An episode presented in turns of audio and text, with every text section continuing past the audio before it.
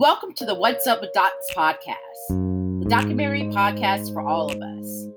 I'm Toni Bell, the creator and host. In this episode, I speak with Ani Mercedes, CEO, founder, and impact producer at Looky Looky Pictures. We talk about her work, what exactly impact producing is, and her philosophy of leadership.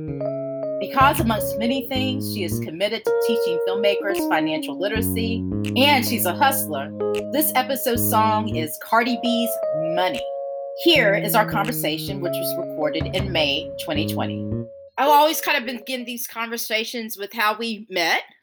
Um, so um, I was um, asked to come to the New Orleans Film Festival and participate in the inaugural Firelight Impact Producers Lab and that is where we met. Yes, that's how we met. Um, I was a Firelight Impact Producer Fellow uh, with Firelight Media. Um, that program was started by Sonya Childress. And we had a retreat where guests came in and spoke to us uh, all across the field about their work. Um, and you were one of them. And we uh, we first met there and connected in New Orleans. And then a few months later, um, I was on your podcast, uh, the Thriving Filmmaker podcast talking about um, grant writing and fiscal sponsorship. And then probably a few weeks later, I reached out to you and said, Hey, I want to learn more about impact. Can I work a few hours for you with you and looky, looky pictures? And you're like, What? And then you said yes. It's been over two, two years. years almost. Two yeah. years in June or July, whenever your, your anniversary is. Yeah. No, when you when you first reached out to me, I was just like, What?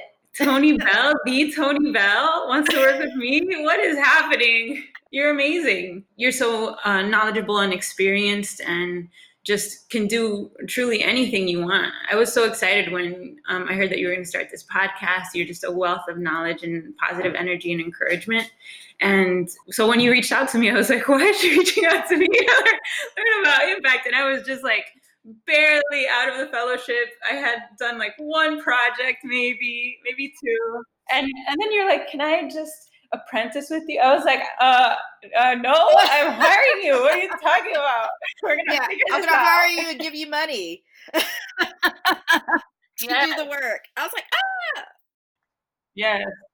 Yes, and I think actually to that point, part of one of the things I'm really passionate about is um, financial sustainability, and part of why um, I started the Thriving Filmmaker. Um, Thriving Filmmaker is an educational resource that has courses, webinars um, for filmmakers.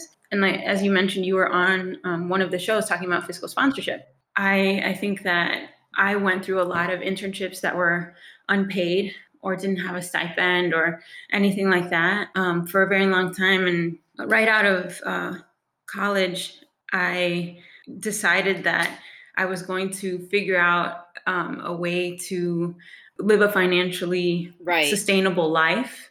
Um, uh, I don't know how. well, as soon as uh, as soon as college came out of my mouth, I was like, "Wait, maybe this is taking a different direction than than you want." But I'm no, happy to share. part of what I wanted to um, talk to you about because you are so um, among the many things that you're passionate about is financial literacy among filmmakers. And working with you has really helped me in my near middle age like oh my god i can't believe it. Really like think about my finances to get myself together because like a lot of artists are kind of adverse to that even though we don't use the phrase show business in documentary. I think we really need to because we are artists i.e showing but it also is a business.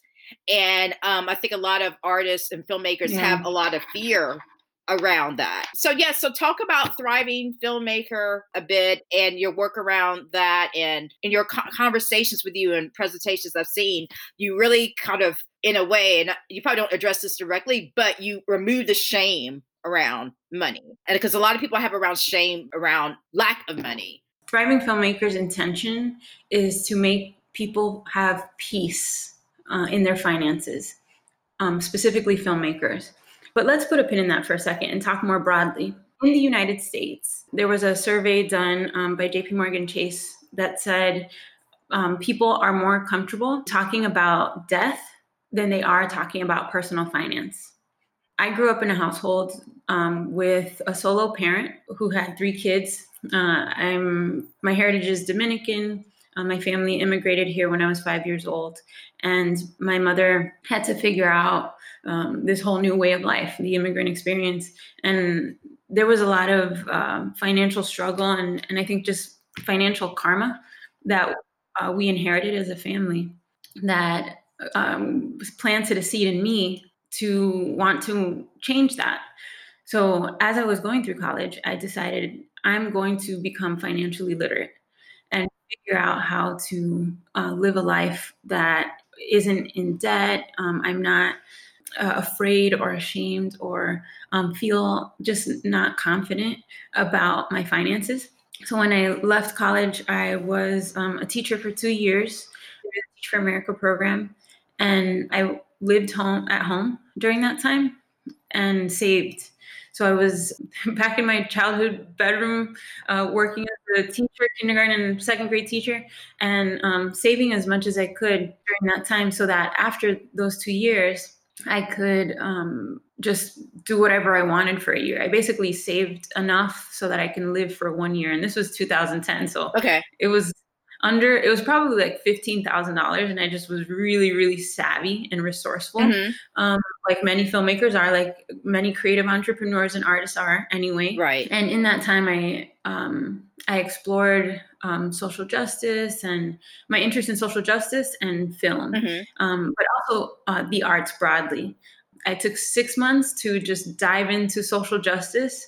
I ended up actually getting an internship um, at the White House under the Obama administration in 2009. And what were you doing for them? I was on the scheduling and advance uh, department, which is the department that runs the president's schedule and travel um, and will travel in advance of the president in order to prepare events. So I was there uh, in the White House for four months, and then I was also a community organizer um, and like a super volunteer on both campaigns, um, which is what led to the White House. And after that, I had the opportunity to um, go to Hawaii and just figure out the the film art side. So these two passions had always been part of my life, social justice and arts, but I was like how do I put them together? Like how there has to be a way um, I know story is really important and I know that uh, social it can um, be used as a tool to uh, change the world and um, help people change the world, a tool to help people change the world and um, when I was in Hawaii, it was the total opposite of the White House. I was like a PA getting coffee, whereas in the White House they're like, "You'll never get coffee for anyone," and we didn't. It was like we were doing work. Wow, you were learning. Uh, yeah, we were learning. But I also want to say that that was unpaid. The White House internship was unpaid, mm. and um, the the money I'd saved by living at home enabled me to do that.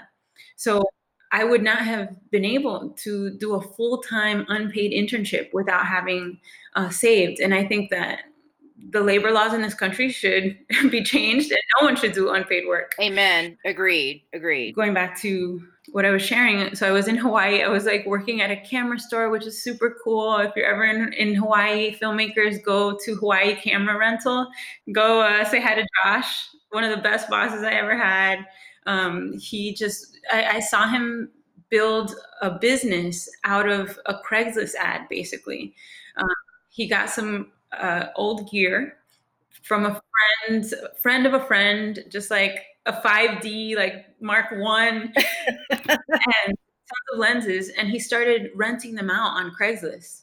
And within a year, he had a storefront. He had wow. way more gear. Mm-hmm. It was probably maybe his second employee and um, I worked in Hawaii for a year and just really that was an entrepreneurial experience for me because he was I, I saw um, him make decisions in a very nimble way and and he was just like so thoughtful and so respectful and just like so such a great um such a great boss to to be around in like this tiny camera store so i went from like really like the White House, very infrastructure, bureaucracy, all this stuff, like very, very, very scrappy startup. But in Hawaii. Yes, in Hawaii. yeah, the Hawaii part was incredible. It, there were pros and cons to that. Um, I was very, very far from home. I didn't have a network, things like that. Right. But mm-hmm. um, so I decided to um, leave Hawaii mm-hmm. and go to graduate school because I thought it was the responsible, expect like the thing you're supposed to do. Right. When I was in college, um, I went to the University of Chicago, and something like uh, three out of four undergrads have a, a post um, post grad degree. So you get a master's or a PhD. So it was like this. You're supposed um, to do that. Yeah, you're supposed to do that. It was like already like even when I was in college, I got a fellowship that would have paid for a PhD when I was a sophomore. That's awesome. But at the same time, it's like I, I can't do this. Wait, so what did you major in in college? Anthropology. There are a lot of us anthropologists in this field. Yeah, no, there definitely are. And particularly visual anthropology is something that I was looking at for a master's. But, right. But point being, it was in a social expectation in my social circle, basically, mm-hmm. um, to go to graduate school. The fellowship I had received when I was a sophomore had uh, a ticking clock. It, it basically said, in order to get funds for the PhD, you need to start your PhD within three years of graduating from college. So I had a three year window. Two of those years, I was a teacher. And then the one year was like the explore year was like half DC and then half Hawaii uh, at the camera store and doing photography. And actually, Hawaii is where Looky Looky Pictures started. I was in that camera store and I remember uh, buying the domain, I think, or showing my boss like, "Hey, look, I'm gonna I'm gonna do photography." So I started doing portrait photography, and I showed him, "Hey, uh, looky looky pictures is what I'm gonna call." it. he's like, "Oh, that's a great name." I was like, "Yeah, I don't know where I thought of it, but I just thought of it." And yeah, so then I started getting gigs as a PA for photo shoots, and just did a, a ton of photography. That took a back seat to the social expectation of what you're supposed to do, and to graduate school. I made incredible friends it was, I loved my statistics class because it made me see the world in a whole new way. It was like uh, when you first learn a language, a new language, and you're you start speaking and people speak back, you're like, oh my gosh, they understand me.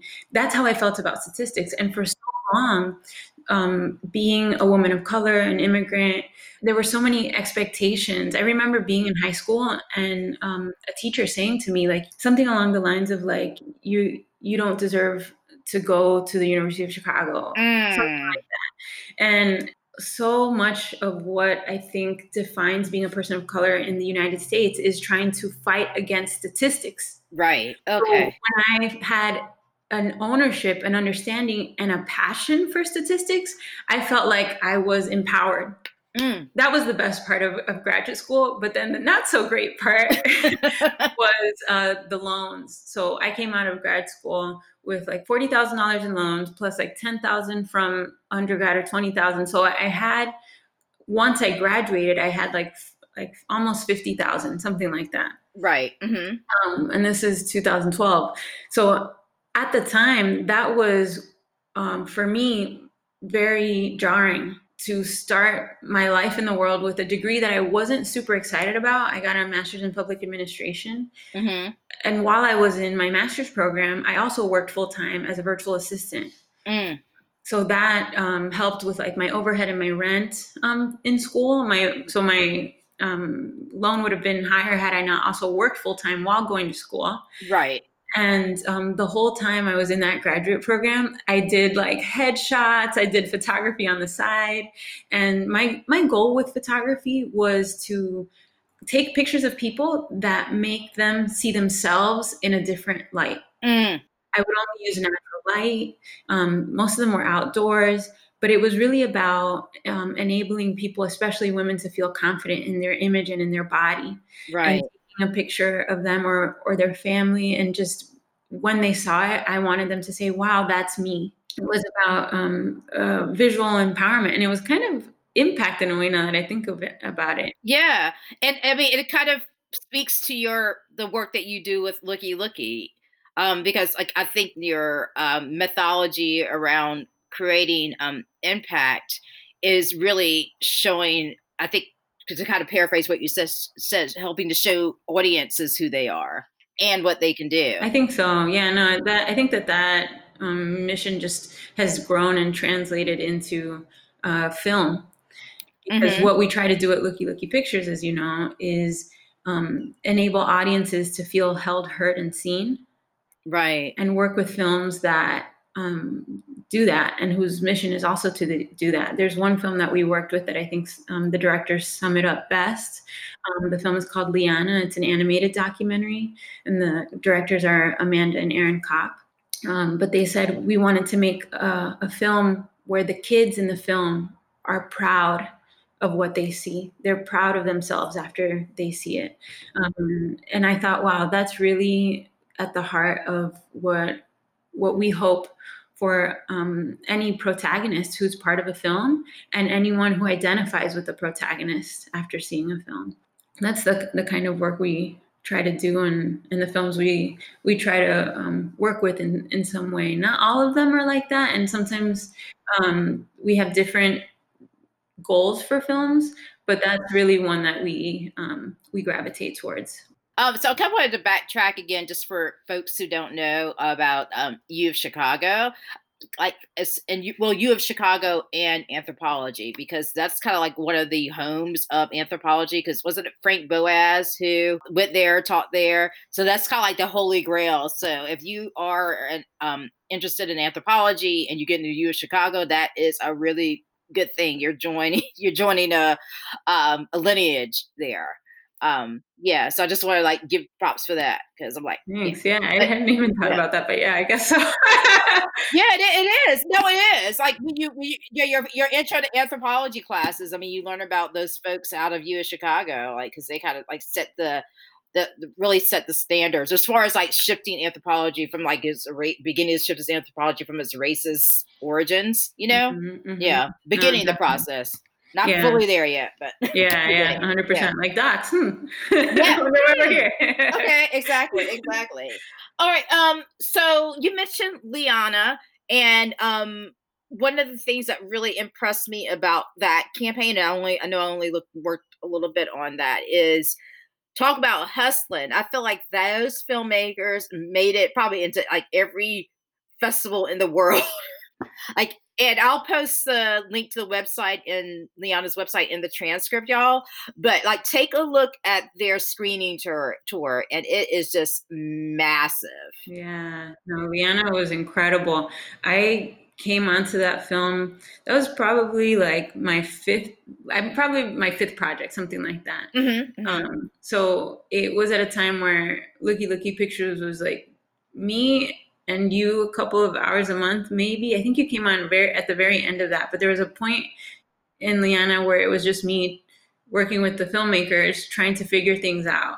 But they had an incredible, they had a national theatrical run. They got into a ton of film festivals. It's a very special film because um, it's not too often. I think that that two things happen. One, you have a film that's uh, incorporating animation to to tell the story and it's pivotal in the story. It's not just like a, a way to uh, illustrate something you can't capture with the camera, um, like archival you don't have or someone's voiceover. No, it is part, it is the story.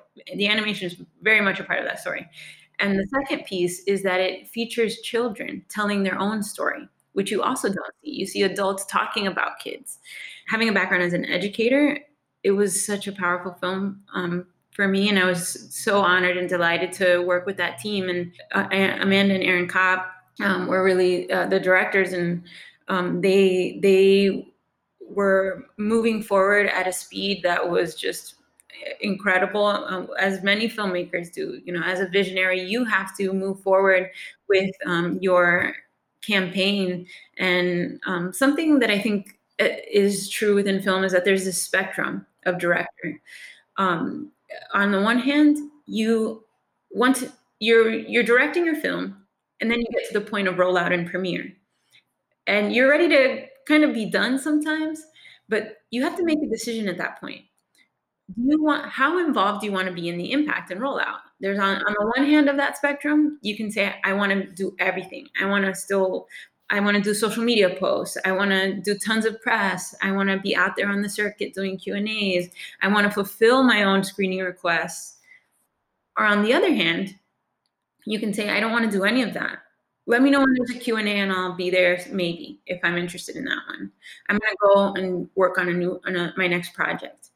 So I think if your intention is to be an independent filmmaker um, and move forward and create a career that really nourishes you, you you kind of have to in this day and age. You know, we're not in 1992 where you can hand it over and a distributor is going to do the work. No, you have to build your audience as well, or have a team that's doing that. Right. So you're the director of the film, but you're also the director of the rollout. So even if you have an impact producer, you're still the impact director and have to make decisions about what what you want the film's message to be, um, who you want to reach, things like that. So I think that that sometimes um, filmmakers uh, don't want to jump into that. But in Liyana's case, the filmmakers were completely embracing of that, and they went to tons of film festivals all over the world, and the the film just touched so many lives of children. There were there's uh, one of my favorite videos is in Qatar. Um, I think it was Qatar that there were a group of kids. There were just field trips to go see this film, and they were just chanting "Liyana, Liyana" oh, outside. Awesome. Yeah, just like this this horde of kids. It was awesome, and the film was just so powerful. One thing I wanted to talk about is um, something that came up during the Impact Producers Retreat, which was, and I can't remember saying who said it. Maybe it was Sonya, but she was talking about how um, sometimes how to balance the interests of the filmmaker with the interests of protagonists, particularly if the protagonists are going to be directly involved in the campaign um, and the rollout. And you did mention how what you saw in Liyana was you wanted to help create something that the kids in the film would be proud of.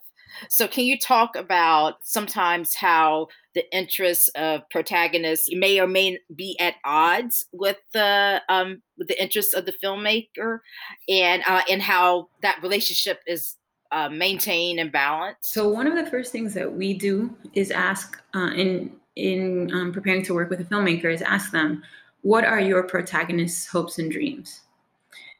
And sometimes the filmmaker has had that conversation, sometimes they haven't. But we, in our work at Looky Looky Pictures and our methodology, we um, need them to have that, or we can help facilitate that. Because this is someone's life story that is um, and their emotions sometimes they're vulnerable um, sometimes they're not. Sometimes they're a public figure or a politician who's out there already. Nonetheless that conversation has to be had. Um, so we we honestly don't work with films that have not had that conversation or at least aren't willing to have that conversation with their protagonist. So we haven't actually encountered uh, a time where the filmmaker and the protagonist are on completely different pages. Instead it's more like what we've encountered at least is that the filmmaker doesn't know how to talk to the protagonist about uh, a rollout. Like what what what to expect what's gonna what are q and a's things like that. And we do a lot of briefing of protagonists um, and it's not media training like press training. It's because that's that's important too and part of what should happen in supporting protagonists but it's also just what are you comfortable talking about um, is there something in, are there questions that you want asked are there questions you don't want asked what do we do if you uh, something comes up that you don't want to answer um, and we do uh, moderator uh, prep. So moderators for Q and A's um, also get like a cheat sheet to to help guide the conversation. And if there are filmmakers now who need support in that, I encourage you to go to the Impact Field Guide. There's a wonderful, wonderful guidance, questions, and reflections for you to start thinking about your protagonists and where they are in that matrix of vulnerable and uh, leaders that are public and position. Um, you know, if you have, we had one film, um, Building the American Dream. Who's the director of that? Chelsea Hernandez, the one and only out of Austin, Texas. But she had families that were in a very vulnerable position and children. And we needed to talk about that. I had another film, um, that went through a lot of that too. We needed to get lawyers and whatnot before the rollout, well before the rollout. This needs to be part of your plan. Um, and then we also have worked on films where there are politicians. Councilwoman um, by Margot Guernsey is, is one such example of a councilwoman who um, is a hotel housekeeper uh, who, in her journey to run for city council. She's a, a politician out there, happy to do Q and A. She was the star of the show. She would start singing at Q and A's, and people started clapping and singing with her. it was so awesome. Yeah. So in that case too, Margot wanted to create a film where the protagonist is proud of their life story. And there are times, you know, I, I also don't want to um, give the impression that every single time it's like a hero's story of a protagonist um, there are many films that um, we worked with too that um, there are vulnerable moments, there are mo- very emotional moments, there are very tender moments, and that's something to to also be proud of as well. The um, subject in the film, the protagonist of the film, can have goals around that as well in sharing their story. So, um, like in building the American Dream, for example it was the story of um, many immigrant families who had either been sick or lost a loved one um, in the construction industry uh, due to unsafe uh, working conditions, um, specifically um, no rest breaks and heat stroke. So very, very vulnerable families in a very, very sensitive and um, uh, serious and, and um, unjust moment. But they wanted to share that they wanted to share how they organized around that and right. their family story so other families wouldn't um, experience that. But one thing I'm going to talk about when dealing with vulnerable um, populations is at the Firelight Retreat, um, Twiggy Pucci Garçon, who um, worked, who's a producer on the documentary Kiki, came um, to talk about trauma informed care um, for the protagonist. And that really blew me away. First, because I am someone who has experienced a lot of trauma and have been in a lot of therapy for my trauma, specifically trauma specific therapy. And I thought it was incredibly enlightened and wonderful that they had him there to to speak about that and um and really um is really kind of extends the role of the documentary filmmaker um and essentially what you what you mentioned like past that point of like when the film is done and really developing a different relationship with the filmmaker. And it when i was listening to him talk it kind of reminded me of the work that um, kirby dick and amy ziering do, did around their films the hunting ground and um, the invisible war. And what they do to prep their protagonists, like essentially from the point where they're approaching them to do the interviews um, for the film, all the way to the point where they're out there on tour. Um, because, particularly if you're dealing with a topic that's very vulnerable vulnerable and that's been traumatic for somebody where it's like a um, unjust death or, or something like that or some kind of assault for a lot of people this is a first time when they get interviewed that they've been actually listened to and heard you know? Um, and then the next step is um, when you're out there on the road if you're out there promoting the film you have an audience who's like validating your experience which is wonderful but you know you have to learn how to talk about things and to develop boundaries and um, you brought up that some one part of your um, work is essentially educating filmmakers and protagonists on questions they don't have to answer and how to approach that. Um, so, can you talk more about that? Yeah. Um, first of all, thank you for sharing your experience right now. I think that that's um, that's something that I will always hold space for and honor. So, thank you for that. Twiggy, I should uh, we should also add um, was a producer on Kiki, but is also a protagonist. Yeah, he's in Kiki. Yeah, that's right. Yeah, and it was on Hulu. So check it out. It's a really great. It's about the ballroom ballroom scene in New York. It's incredible. Yeah. Of, um, and I, I told Twiggy this.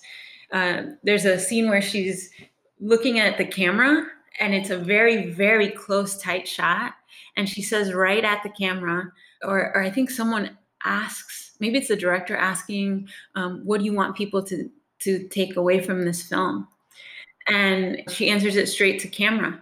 I'm going to paraphrase, but it's something like, "I want uh, people to see us and hear us, and and just I want my story told."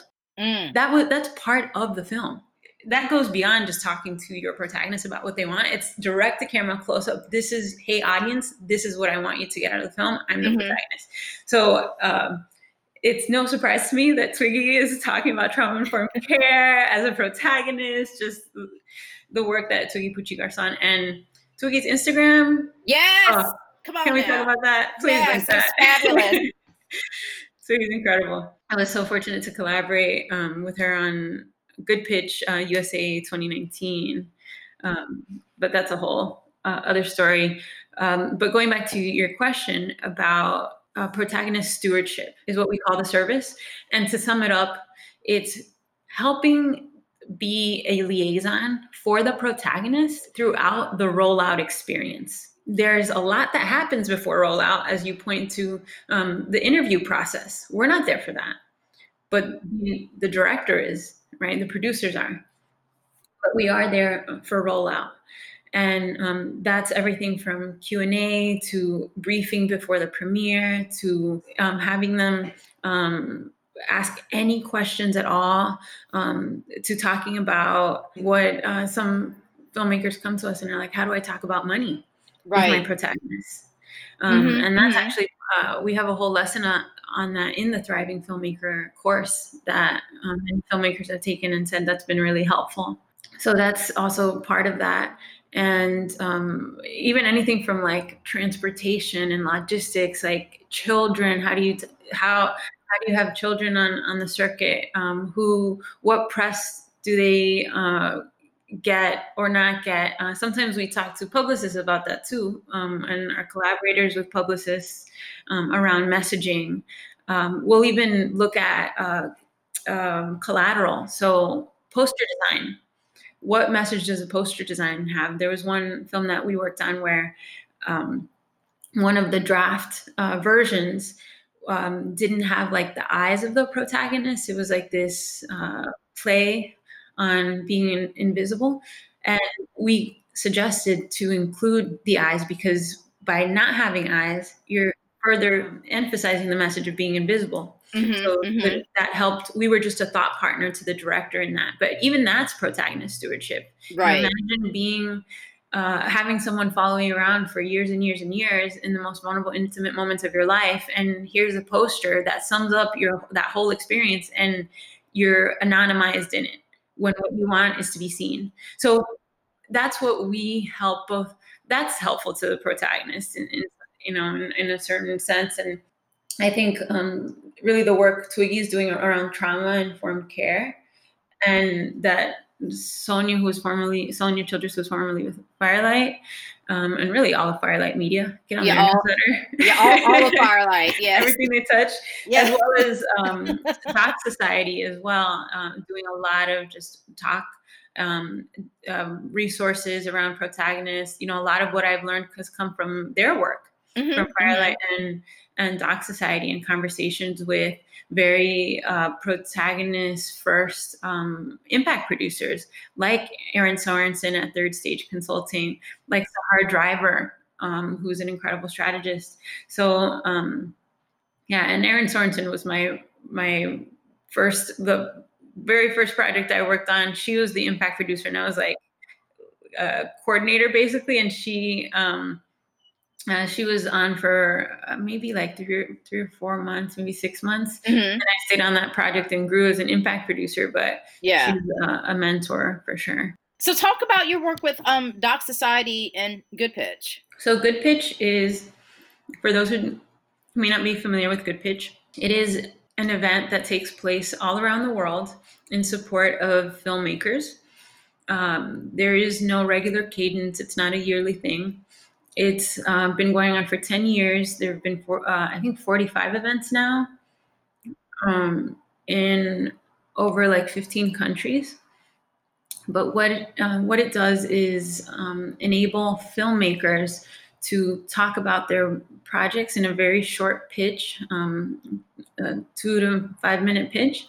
And uh, it's an invitation only event where folks who are coming from all sectors of civic life um, government representatives, philanthropists, uh, distributors, um, nonprofits, small and, and large. And as uh, the filmmaker pitches, uh, after after they pitch, they are given the opportunity to pledge to those films. And those pledges can range from traditional pledges of just financial resources and support, um, all, all the way to like connections. Um, there's there's a famous anecdote about helicopter. Someone asked for a helicopter in their pitch and got a helicopter, or got a connection to someone who's a pilot who knows somebody who knows somebody. Um, so much of this work is is like that, I think. Right. And um, the intention is to create partnerships so that those uh, films, when they do roll out, are um, are in an ecosystem of support. And one thing that I think is really important in rollout is that it's a two-way street.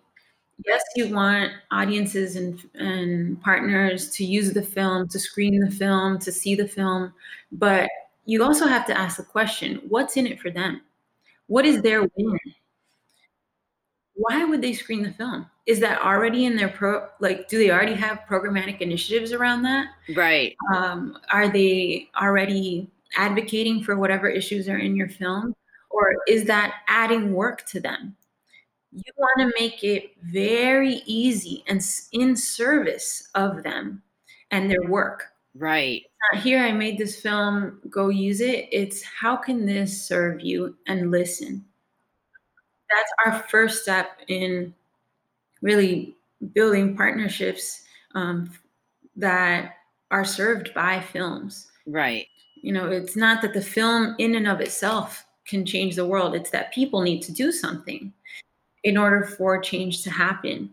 Um, another way to think about that is before seeing the film, your efforts, marketing efforts are about getting people to see the film. Right. The impact efforts are about getting them to do something afterwards. So many filmmakers in their impact strategy or engagement proposals have a goal of a certain number of screenings. Screenings in and of themselves are not impact goals. The goal is what happens after they screen it. You know, more traditionally sign a petition, make a phone call, but also it could be um, express themselves and make a work of art about right maybe their own trauma or uh, their story or um, plant a tree or um, uh, join an organization that is advocating and that's your key partner and you're in service to them. Um, call a hotline if they've experienced wage theft. All of that is within the scope of um, possibility, and that is what the change is. It's not necessarily just um, only screenings. Screenings are a tool, a vehicle to something else. Right, right. And with with that said, I know we've had many, many um, conversations about um, Sonya Childress's article, which we actually interviewed her last week, and um, we talked about a lot, and we didn't talk about that.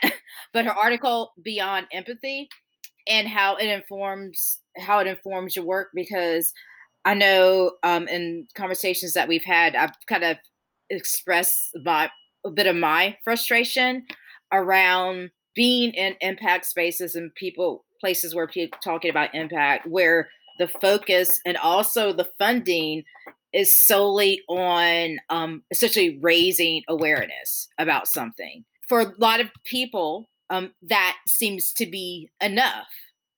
And i feel like for a lot of folks who are kind of on the ground and and particularly for filmmakers who are within these communities trying to facilitate change who may not have access to a lot of that funding just because of the way our system is structured when they are actively trying to do something um, versus versus raising awareness about something because the people their audiences are already aware about the problem. They want action but they need, maybe need some direction on what to do can you talk about that a bit and how filmmakers particularly from um, who are within the communities that they're um, representing can navigate um, some of that and essentially moving beyond that awareness piece.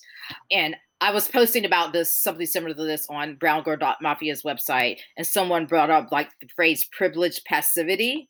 Mm. And like when people are essentially people who are in a privileged space are just happy and feel satisfied with the talking about of something. And like that is where that's where it stops. I have a few thoughts about this. Uh, one is there are moments where awareness is a goal um, that i think isn't passive. And that's when the decision makers influencers stakeholders who have most power in changing an issue are not aware for example in the film um, virunga there is an oil company drilling in the Congo. There's also civil unrest happening um, while this is happening. And it's one of the few places on earth where there are still silverback gorillas. Uh, one of the goals of that film was to remove that oil company from drilling.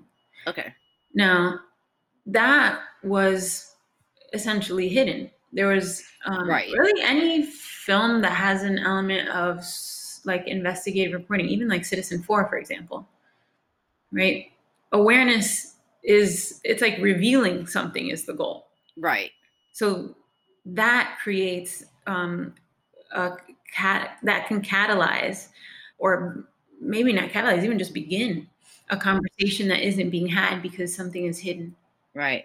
Um, yeah, had also like films like um, well, there's a film Blood Diamonds you know, right. from way exactly. back when. Um, exactly. Which actually had an impact campaign before it was called Impact Campaign, but it made us aware of uh, of the the the, the diamond industry and how um, people were essentially enslaved to that. Yeah. yeah. Right. Mm-hmm. Right. And the communities where that was happening, the miners digging up diamonds knew this right? The the war and the violence that they were experiencing, they were very aware. Yes.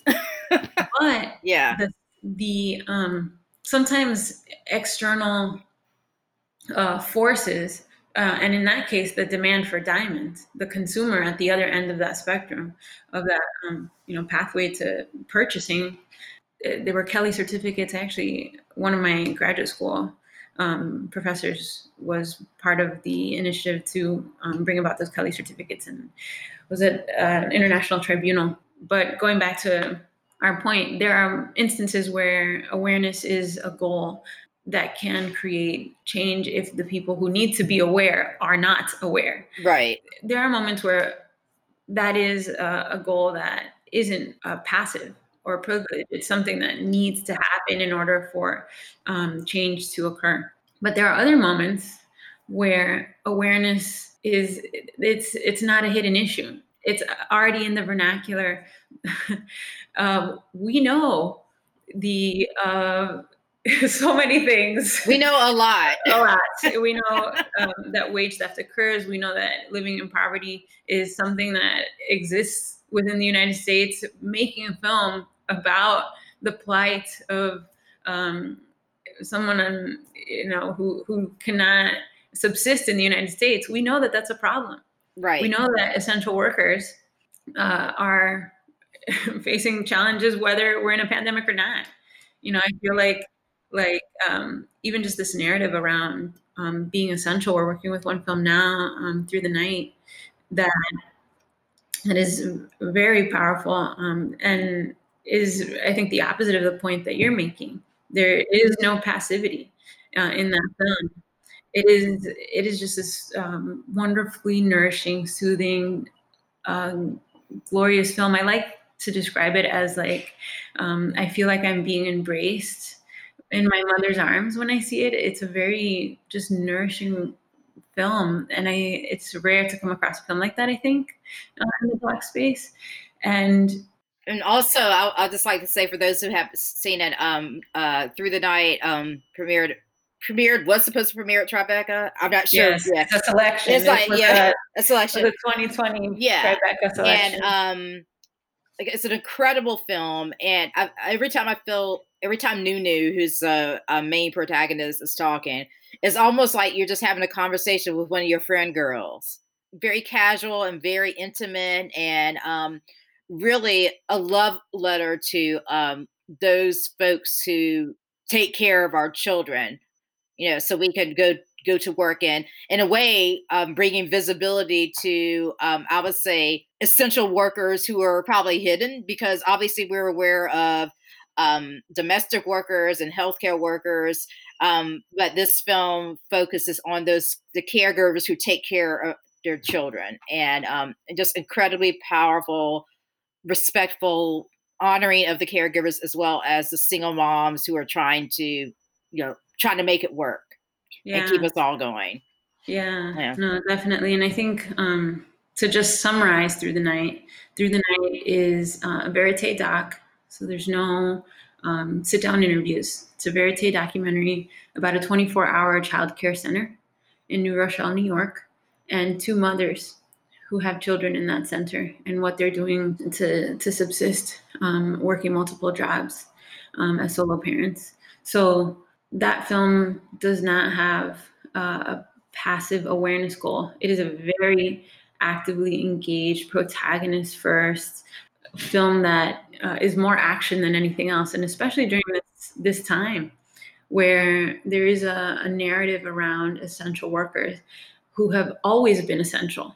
I think particularly caregivers with children who are at home trying to um, both work and homeschool and nurture their children our society is seeing the importance of caregiving and that caregiving is the work that makes all other work possible. In the pre-global pandemic world that message wasn't as salient as it is post-pandemic. Right um, or during we're still during during um, right mm-hmm. now there is no post um, as of yet awareness was less of a goal mm-hmm. or is less of a goal for that film.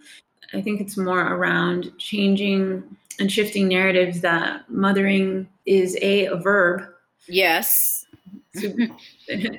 mothering is an action, mm-hmm. and um, mothering is something that anyone can do. Any caregiver who is involved in the nurturing and upbringing and loving of a child um, is a caregiver and is engaged in the act of mothering and um, the need for communal care. There is an isolation that comes, I think, with mothering in um, the Western world, I would say, that is a departure from all of human history as an act of, uh, of solitary uh, strength that doesn't um, involve a network of people.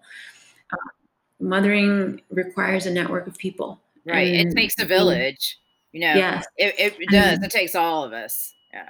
Indeed. So, with regards to that, the point of awareness, um, there's a heightened awareness about that, but particularly the communities that the film hopes to serve, communities of um, of color, and communities where caregivers are within the fabric of leadership in those communities.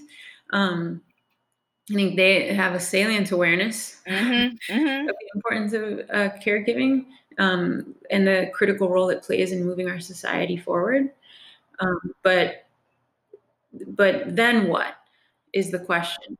And that's where we get to not being passive but being active. Right. Then what? Um, caregivers need support um, that uh, is not recognized by U.S. Congress, for example. There was a coalition of 500 um, caregiver organizations that came together um, with the leadership of the National Women's Law Center um, and petitioned for um, uh, funds from Congress, but ended up getting like 6% of what they requested. Um, and in addition to that, about 60% of uh, child care centers, um, it's estimated, um, will suffer financially or will close altogether mm, mm-hmm, due to mm-hmm. um, the pandemic. Yeah. So that film is speaking directly to that. We're partnering um, with some of those organizations and moving to uh, go beyond the awareness piece, but into the action piece. That campaign is still very early in its development at, at this time, at the time of this recording, but know, at the heart of that film is to go far beyond awareness. And something to know is that it's not out yet. And there are efforts in in place that are going to be moving and, and, continue, even though the film has not had a um, official premiere. And you know, I know that word is a little strange for films that um, were intended to premiere in 2020 and have a rollout. So right, yeah, that that that oh, word premiere is has all kinds of now. connotations yeah. now, and, and maybe a little bit of trauma for some people too. yeah, yeah. Um, but so just kind of getting um into getting a little deeper, and I mean, I, obviously, I know the que- answer to the question this, but um, you know, this is particularly the work of um through tonight, but also um, you know, Carmen, the main protagonist and councilwoman. Um, there is this sense well this reality that women the work that is done by women because we're all primarily talking about women's work is um devalued and um but it is clearly what keeps us going um as a society and we we see it from those who are like labeled now essential workers like we go mostly into grocery stores. Like most of those folks who work there are um, women, and you know also like women of color. Um, home, you know, healthcare aides, the folks who work in our nursing homes to take care of our our elderly and um, folks who are infirmed. Um, hospital workers, and I'm like talking about the folks like the janitorial staff, not just like the doctors and the nurses and administrators.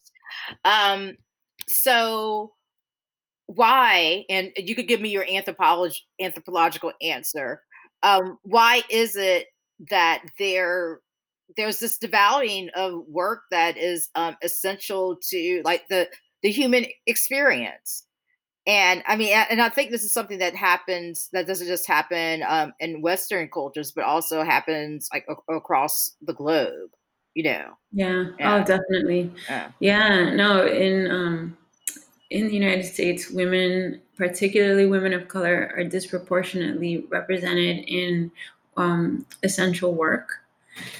And um, that's often undervalued, uh, literally, like compensation undervalued, but also other forms of compensation benefits, um, see, having the work be uh, seen as uh, as essential and critical to the functioning of an institution. And that leads to making the work invisible and unseen.